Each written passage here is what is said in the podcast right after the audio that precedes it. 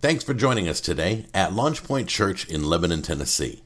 We believe the Bible is the written word of God, without error, and useful for every part of our lives. We believe that through learning and teaching of the word, others might come to know God, find freedom, discover their purpose, and make a difference. Thanks again and enjoy today's message from Pastor Jim Cubic. Today, though, we're going to talk about 1 Peter 5 1 through 5 and I, will I'll read the text in a moment, but well, let me go ahead and read it. Therefore, I exhort the elders among you, as your fellow elder and witness of the sufferings of Christ, and a partaker also of the glory that is to be revealed.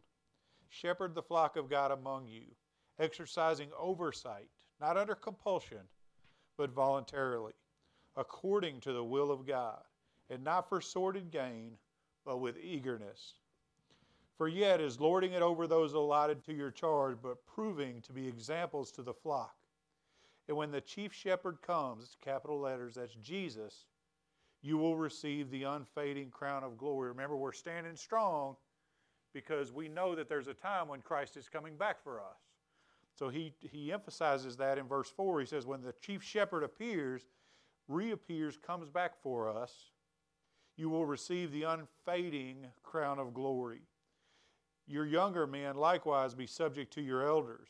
And all of you, everybody say, all of you, clothe yourselves with humility toward one another, for God is opposed to the proud, but gives grace to the humble.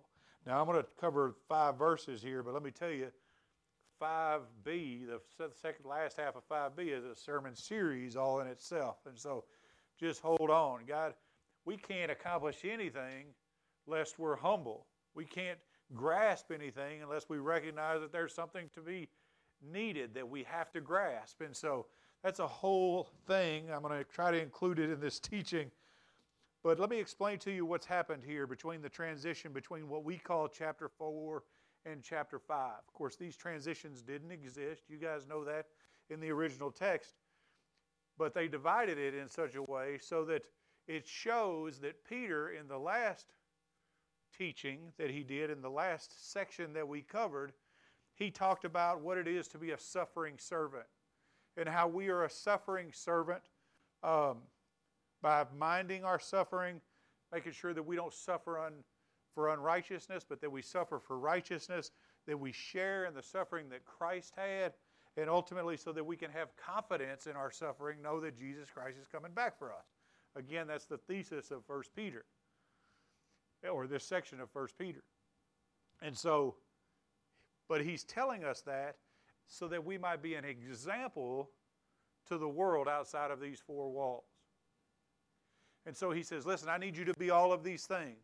Out there, you're going to struggle. People are going to be opposed to you. They're going to oppress you. They're going, there's going to be suffering. Make sure that you suffer for righteousness, but expect that in your righteousness, you're going to receive um, the, the, the final reward. And so he's what I'm trying to emphasize is that he's separating the church house from the outside of the church. This is how you are to act in public. But then, in, as he transitions to what we call chapter 5, he starts talking about the interior, the in house expectations.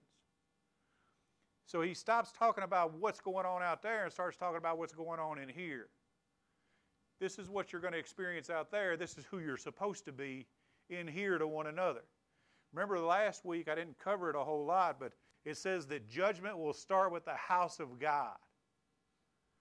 And so we have to be who we're called to be so that we can be righteous enough to endure or strong enough or patient enough and all of those things to endure what happens out there. But anyway, he brings it from the outside to the inside and he starts talking about house rules. What your what the expectation of the servant is. And that's that's the title of the message today, the servant's expectation. When I was a young man, teenager, my granddaddy had three rules. My papa had three rules outside the house. And they were simple. We were in town, you put your hands in your pockets, you didn't speak unless you were spoken to, And if you were spoken to, it was yes, sir, no, sir, yes, ma'am, and no, ma'am, and that's it. If you did these three things, you could, you could almost expect not to be slapped upside the head. But you had to do these three things. But there were also in house rules. I can remember my papa saying, We don't talk about in house stuff outside the house. But there were in house rules. Now, there were hundreds of those, including the yes, ma'am, no, ma'am, keep your hands to yourself and only talk when you're talking to. You had you have to keep your room clean. You have to keep your socks rolled to such and such a size. You had to do all this stuff. You had chores to do. So there were expectations both inside the house and outside the house, and there were rewards and penalties for not doing those in the house and outside the house requirements. And so the same is true for us. There is a reward for the out of house obedience. But there's also a reward and an expectation for in house obedience. And so I want to talk about that today the servant's expectation. What we should expect from ourselves, according to this text, and what we should expect from those around us in the house of God, according to this text. Amen? All right, so I've already read the text. In verses 1 through 3, it says this Therefore, I exhort the elders among you, as your fellow elder and witness of the sufferings of Christ, and partaker also of the glory that is to be revealed. And so he's, he's talking to elders, but don't miss the principlization that he's not talking to every leader, every person in the church. When I say leader, if, if you're a Christian, and I, I had an argument with a guy at some point years ago, as if you're a Christian, at some level, you're a leader. You have the Spirit of God in you. And you should be leading from the front, both by example, by action, by speech, all of these things. And so he's talking specifically to elders. I don't want to take this out of context, but I am going to draw the principles for what's expected. He, he tells me, he said, or he tells us, he says, I exhort you as an elder, as someone who witnessed Christ Jesus. So he's saying, I'm giving first-hand account. I walked with Jesus, I talked with Jesus. This is what I know he expects from us. And a fellow partaker of the glory that is to be revealed. He says this He said, Shepherd the flock of God among you, love the people around you, take care of the people around you, exercising oversight, not under compulsion, but voluntarily, according to the will of God, and not for sordid gain, but with eagerness so, what's the principle in this text for everybody in the church? Servants are to be properly motivated. We, our self expectation should be one of self motivation. He says very specifically that we are not to do what we do because we're under compulsion. That means because someone else is dogging us about it. We should do what we do. We should love the people around us. We should be givers. We should express the gospel. We should do everything that we do. All the things that it's required of the fruits of the Spirit joy, love, peace, all of these things should be done because we get to, Amen. not because we have to. There was a, a couple at uh, Cornerstone Church where we attended wrote a song called I Get To. And it talks about when he was a kid, he he had to help his dad mow the yard. He had to do this and he had to do that. But at some point, he realized that there's an opportunity to get to. So now, as his dad's gotten older, he gets to mow the yard with his dad. He gets to spend time in church. He gets to spend time with people that love him. And this is the attitude that the Christian should have. We don't come to church. We don't love. We don't serve. We don't do anything that we do from because out of compulsion but because we are properly motivated. This is the reason Jesus did everything that he did. I, I hate, I, you guys know I hold, I hold ministry with a pretty loose hand. If, if you want to come to church here, you're more than welcome. We're going to love you.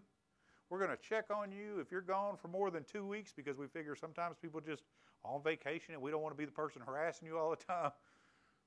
If we don't see you for two weeks, we're going to call you, reach out to you, make sure you're okay. But ultimately, if you decide you're not coming here, I'm not going to chase you. People are all, that's not right. You're their pastor. No, if they decide they're not coming here, I'm not their pastor.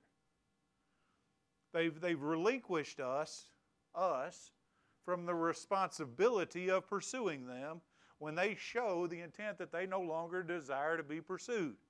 Now, there'll be times when several months somebody may not be there, but they have a reason. They, they're, they're not just out there doing their thing. But our job is to hold ministry loosely so that we get to love those that God sends us. So that when they walk in, they don't walk in here going, oh, I got to go to church again. Pastor Jim's going to call me. Y'all know what I'm talking about. I mean, I've never called you like that. Unless you did something stupid, and then I called you. But that's something different. Right? But we're supposed to act voluntarily. Man, I couldn't imagine not coming to church and being excited about it. I couldn't imagine serving here and not being excited about it. Couldn't imagine, well, I can't imagine, I'm going to say taking a 2 o'clock phone call, pray for your cat, uh, which happened to me one time. Uh, I wasn't excited about that, but, but I still got the opportunity to. Why do I think it's important? One, because the Word says it's important that we do everything with a heart of get to, not under compulsion, but because it's what Jesus did. Jesus voluntarily suffered and served. Our job is to voluntarily suffer and serve. Suffering is go- serving is going to cost you something, sometimes even to the point of suffering. But we're not better than Jesus. And if Jesus didn't do it under compulsion, but because he wanted to, shouldn't we want to? I could prove this to you in Scripture that he wasn't forced. John 10, 17, and 18, or the first part of 18, says, For this reason the Father loves me, because I lay down my life so that I may take it up again. No one has taken it from me, but I lay it down on my own initiative. He determined from the foundations of the earth to come here, die for us, suffer and serve so that we might be better. We should take the same attitude. We get to love the people around us. Amen? Not only that, though, this I get to attitude destroys the idea of indifference, of laziness. One of the biggest mistakes I made in ministry since we started here, one of the many, many, many, but one of the top five probably, is that I didn't give, I was too concerned with people's convenience over their service. Angela and I have had many conversations about, man, we need to take this off the calendar because I don't want to ask people to come to the church too often, or I don't want the, to be a burden on their calendar. That was one of the biggest mistakes I've ever made. We were a burden on Jesus' calendar, but he showed up anyway. We're called to be committed, get to kind of people. And if you can't come to something, just don't come to something. But don't come to something because you're you feel compelled to do it or, or, or like someone's forcing you to do it. Do it because you get to do it. So he tells us exactly that. Voluntarily, according to the will of God, because this is, the, this is what God's standard is. He says, and not for sordid gain, but with eagerness.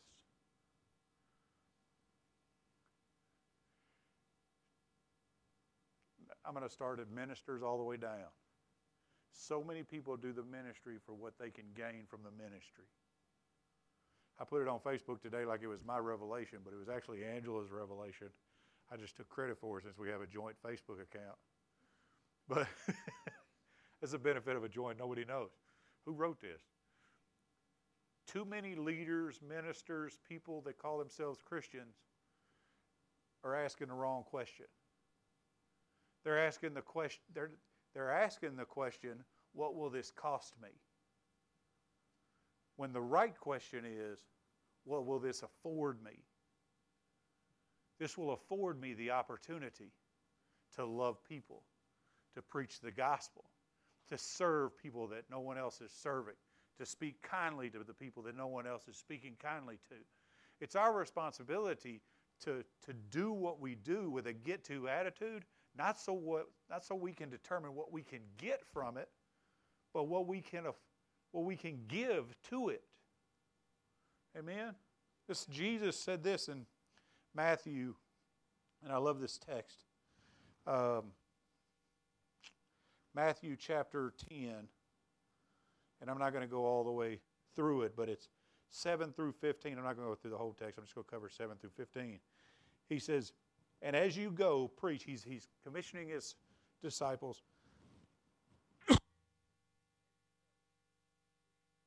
I, am I, did I turn myself off? Huh? Okay, I'm good. as you go, preach, saying, The kingdom of heaven is at hand. So he's telling them, just go tell one message. I want you to tell a message. Kingdom of heaven is at hand. I want you to do it not because you're you feel pressure to do it because you get to. He says, Heal the sick, raise the dead, cleanse the lepers, cast out demons. Freely you have received, freely give. Man, that's a mouthful right there, right? So he's saying, preach the kingdom. But some people are going to need a sign to point to the kingdom. So I'm giving you the ability to perform these miracles so that these miracles might point to the truth that the kingdom of heaven is, is near. But then he goes on do not acquire gold or silver or comfort for money belts, or a bag for your journey, or even two coats or sandals or a staff. He said, Don't, don't try to gather stuff to go, just go. He says this For the worker is worthy of his support. Those that are called to you will take care of you. You don't have to ask them, you don't have to beg them, you don't have to manipulate them. In whatever city or village you enter, inquire who is worthy in it and stay at that house until you leave the city. If you enter the house, give it your greeting. Give to that house. If the house is worthy, give it your blessing of peace. It's not worthy, take, it, take back your blessing of peace.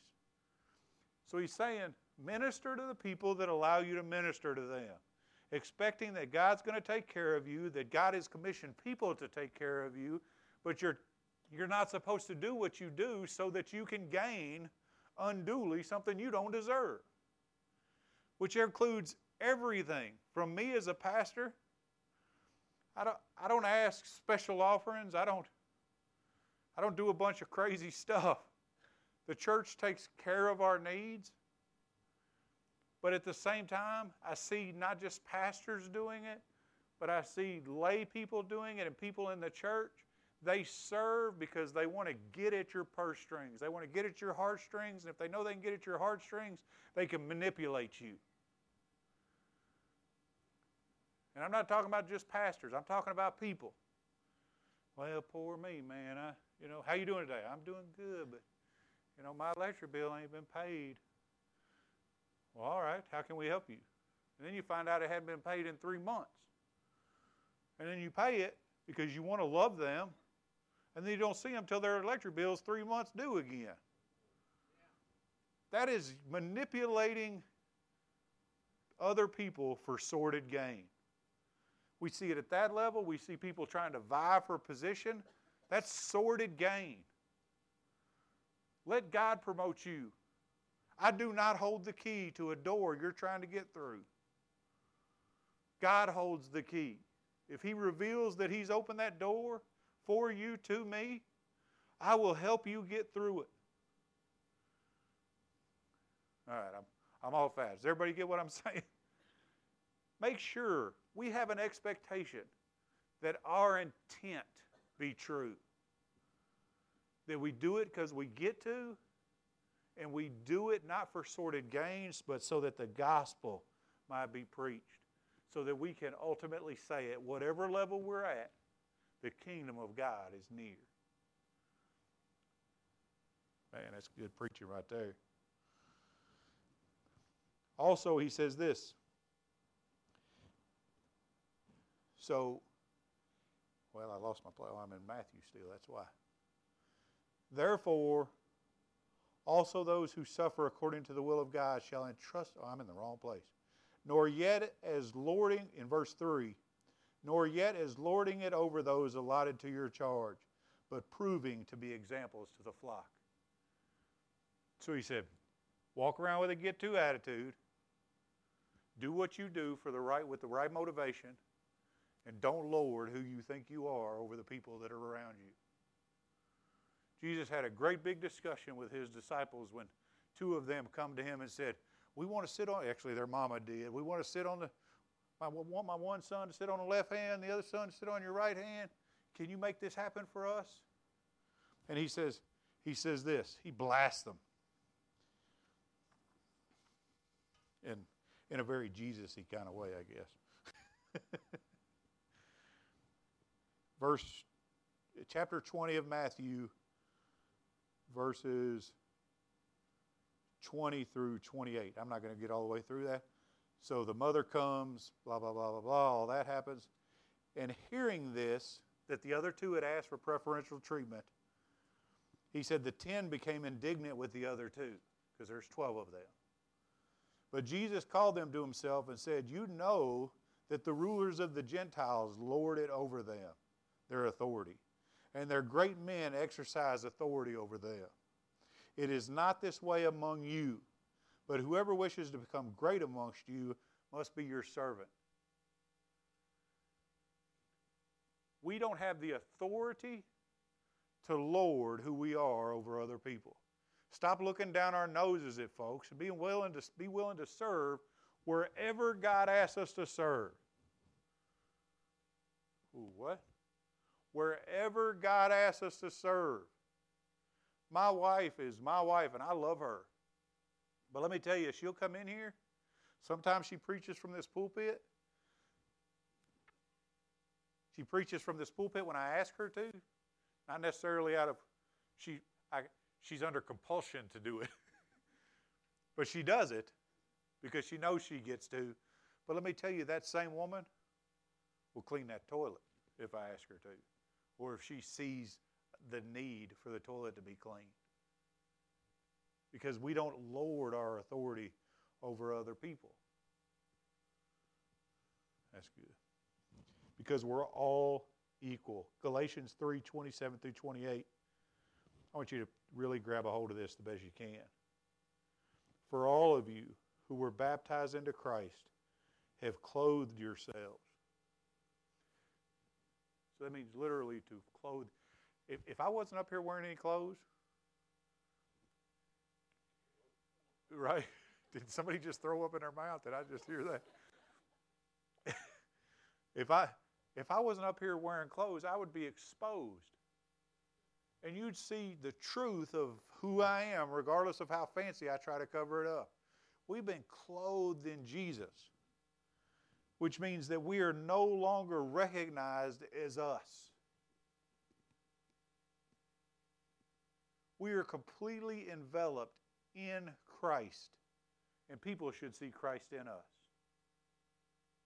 And then he goes on to continue. He says, So you have completely closed yourselves in Christ. There is neither Jew nor Greek, which means there's no national, no nationality. There's just Jesus. There is neither slave nor free. There's no demographic. There's just Jesus. And there is neither male nor female. There's no sexual orientation, just Jesus. For you are all one in Christ Jesus. Why don't we lord it over them? Because you're the same as I am. The person next to you is the same as you are. What are you lording over them? According to the Spirit, God no longer sees us male and female, Jew or Greek, but according to His Spirit. So love people with a get to attitude, with the proper motivation, while not lording it over them. And then in verse 5, he says, submit to one another in doing all this, just younger men likewise be subject to your elders. It's good advice. This is to do what I say because I'm older than you and I'm smarter than you and I'm wiser than you. And I'm not talking about me specifically. I'm talking about maybe it's time that the younger folks shut up long enough to hear the wisdom of the older folks. We, our whole life would be a lot, lot easier. That's not just true in church, that's true in general. But let me tell you why they're not as a whole. Because old people, older people, have forgotten the need to admit that you're older. You're still trying to be cool. You're still trying to be hip. You're still dressing like you're 20 years old. What have you got that I don't already have? What piece of information could you possibly have that I would want to listen to you? I need advice if I'm a woman, uh, a young woman, on what it means to be a mature woman in Christ. Am I going to go to a woman where a 50 year old woman wearing a mini skirt low cleavage sweater? Not for advice. I'm not, I'm not going to one anyway, just if, I'm a, if I was a younger woman, is what I'm saying. Yeah, so, but same for men. You haven't shown your young men how to be men. You're not living as a man, you're living as a child. You're worried about what makes you happy. You're not willing to commit. There's a bunch of problems with the older generation of men, too. You guys have heard me say this. We forgot to how to be grandfathers when the warriors around us need somebody to talk to. Anyway, I could go on and on for that. Expect from one another submission. He says that. He says, Younger men, be subject to your elders. And I'm just adding, elders, be worthy of being subjected to, submitted to. And then he says this, and all of you. So he says, all of you. Clothe yourselves in humility towards one another.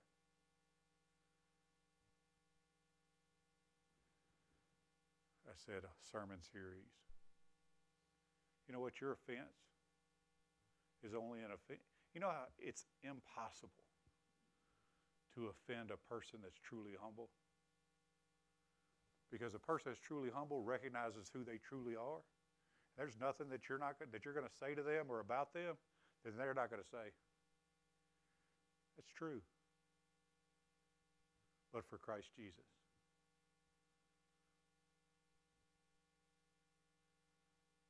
It's, it's a lesson I'm still learning, but it is impossible to insult someone who's humble.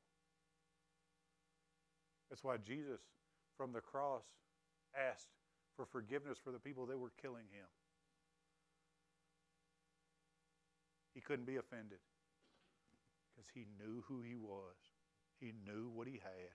He knew where he was going. Amen. And the fact of the matter is, if for no other reason, it's because the Bible says, according to this text, God opposes the proud but gives grace to the humble. This text, and I'm going to finish here. I'll have to. Isaiah 57 15. For thus says, this is Isaiah speaking about God. For thus says the high and exalted one who lives forever, whose name is holy. So this is what God says I dwell on a high and holy place, and also with the contrite, which means the broken, and the lowly of spirit, the humble, in order to revive the heart of the broken, the contrite. And my heart's broken. Go to the high and holy place. Submit yourself in humility to God, and you won't be opposed according to this text, but you'll be given grace. And if we could just come to realize that, then the promise of verse 4 is true. If we can realize that we are called to be in house Christians too, that we're called with an expectation of self, then this promise is true. When the chief shepherd appears, you will receive the unfading crown of glory. You know what I love about that text? The word unfading. So, a crown of glory is what they used to give during athletic games and whatnot. It was, it was, they would give a crown as opposed to a trophy. So he says, if you just do what I tell you to do, if you'll do what the Word of God commands, what the Holy Spirit has breathed, you're going to win the trophy at the end of your life. And it is going to be forever unfading. Is brilliant today, or is, is it'll be a million years from now. There's no dusting it off, no packing it in boxes, no days of when you were the athlete. You will have the unfading crown of glory. That's the promise to us.